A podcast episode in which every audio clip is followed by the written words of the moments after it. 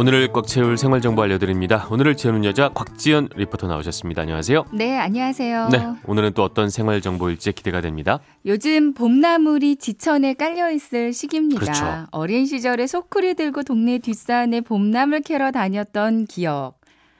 전종환 아나운서 곱게 자라서 없으시죠? 어, 없습니다. 있으세요? 네, 네, 저는 있어요. 아, 봄나물 캐러 다니셨어요? 네, 외할머니랑 많이 다녔거든요. 아. 저도 있고요. 많은 분들이 아마 한 번쯤은 이런 기억들이 있으실 네. 텐데요. 시골이 없어서. 그렇군요. 네, 네. 그렇습니다. 아, 그래서 네. 오늘은 대지의 흙내음과 풋풋한 향기가 가득한 봄나물에 대한 정보 가져왔습니다. 네. 어, 전종환 아나운서 우리가 갑자기 목이 마를 때도 나물을 찾는데요. 왜 그런지 아세요? 목이 마를 때요. 뭐 봄나물 한번 캐보지 않은 제가 뭘 알겠습니까? 나물, 나물 좀. 아, 또 나, 아재 개그예요? 아, 담당 나물. PD가 시켰구만 이것도 이상하네. 참. 어, 일단 뭐 됐고요. 네. 무뎌진 입만 되찾을 수 있는 나물 정보. 예.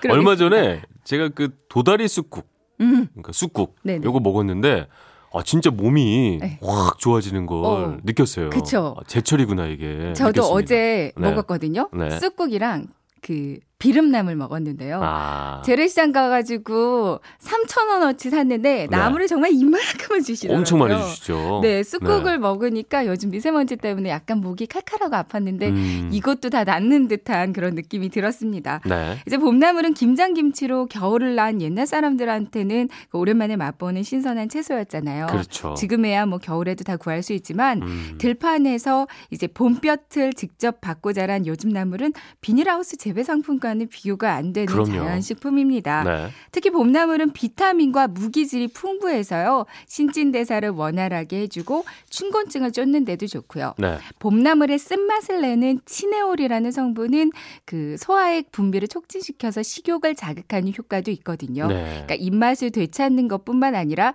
생활의 활력을 되찾아주는 효과도 있으니까 요즘 많이 챙겨 드시면 좋겠어요. 네. 챙겨 먹는 건 좋은데 이 봄나물을 막상 집에 사 와서 이거를 요리까지 가기 위해서는 뭔가 손이 많이 가더라고요. 그럴 것 같죠. 그렇죠? 손질하고 데치고. 묻히고 네. 네네 과정이 좀 복잡하다 생각이 되지만요 쉽게 다양한 맛을 즐길 수 있는 방법들도 많이 있습니다. 네. 특히 생으로 먹는 나물들 돌나물이나 달래 더덕은 깨끗이만 씻어서 이제 초고추장으로 새콤달콤하게 양념하면 음. 정말 맛있고요. 네. 달래는 간장 양념장을 만들어서 구운 김에다가 싸서 먹으면 아, 다른 반찬 정말 맞아요. 필요가 없잖아요. 기억납니다. 피로 해소 와 또 신경 안정에 도움을 준다는 두릅은요 그냥 음. 데쳐서 초장에 푹 찍어 먹기만 해도 되고요. 네. 이때 끓는 물에 30초에서 1분 이내로 데쳐야 비타민 같은 영양소가 파괴되지 않습니다.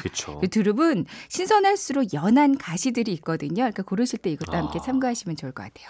언젠가 그 파스타에 한번 그 뭐냐 봄나물 파스타 이런 거 먹어봤는데 네. 이게 그냥 이렇게 데쳐 먹고 한식으로 먹는 것뿐만 아니라 양식에도 되게 잘 어울리더군요. 그쵸. 맞습니다. 참나물도 파스타랑 정말 잘 어울리거든요. 참나물이요. 네. 네. 알리오 올리오 만들어 먹을 때 마지막에 참나물을 살짝 넣고 마무리해도 음. 정말 훌륭하고요. 네. 스테이크를 먹으면서 이제 봄나물을 바삭하게 구워 올려도 훌륭한 사이드 메뉴가 됩니다. 미나리는 탕에만 넣지 말고요. 삼겹살 구울 때 옆에 미나리 구워도 그 미나리의 독특한 향이 삼겹살과 잘 어울려서 아, 맛있거든요. 네. 샐러드로 드셔도 좋은데 오리엔탈 소스와 참깨를 함께 갈아 마시 면 갈아서 뿌려 먹으면 향기로워도 봄나물을 드실 수 있습니다. 근데 이게 독성이 있는 것도 있다면서요? 그러니까 봄나물은 생으로 먹기도 하지만 독성이 있는 것도 있어서 좀 구분을 잘해 드시는 게 좋겠는데요. 어, 식중독의 원인이 되는 그 콜리틴이라는 성분 때문에 그래요. 네. 그러니까 두릅, 냉이, 고사리, 원추리 이런 거는 꼭 끓는 물에 데쳐 드시는 게 좋은데 네. 끓는 물에 데치면 충분히 제거가 가능하다고 합니다. 네.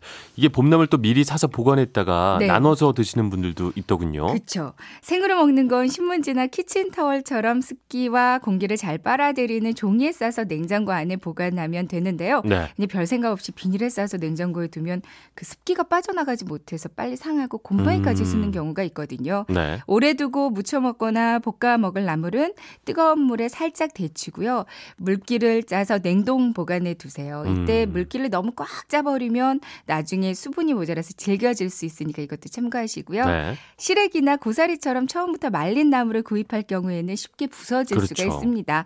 종이에 싸서 눌리지 않게 보관하고요. 습기 때문에 곰팡이 생기지 않도록 바람 잘 통하는 곳에 보관하는 게 좋겠어요. 네. 요즘 뭐 봄철이면 좀 몸이 나른해지고 힘들잖아요. 그쵸. 아, 피로 회복에도 좋고 또 신진대사도 원활하게 해준다고 하니까 또 오늘이 딱 일주일의 중간이 수요일입니다. 네. 그렇죠? 점심으로 봄나물 잔뜩 들어간 산채 비빔밥 꼭 한번 네. 먹어야겠습니다. 나 물 많이 드세요. 아, 나 참. 안 이러셨잖아요. 왜 이러세요, 갑자기. 네. 오늘을 알차게 꽉찬 정보 주신 곽지연 리포터 감사합니다. 네, 고맙습니다. 네.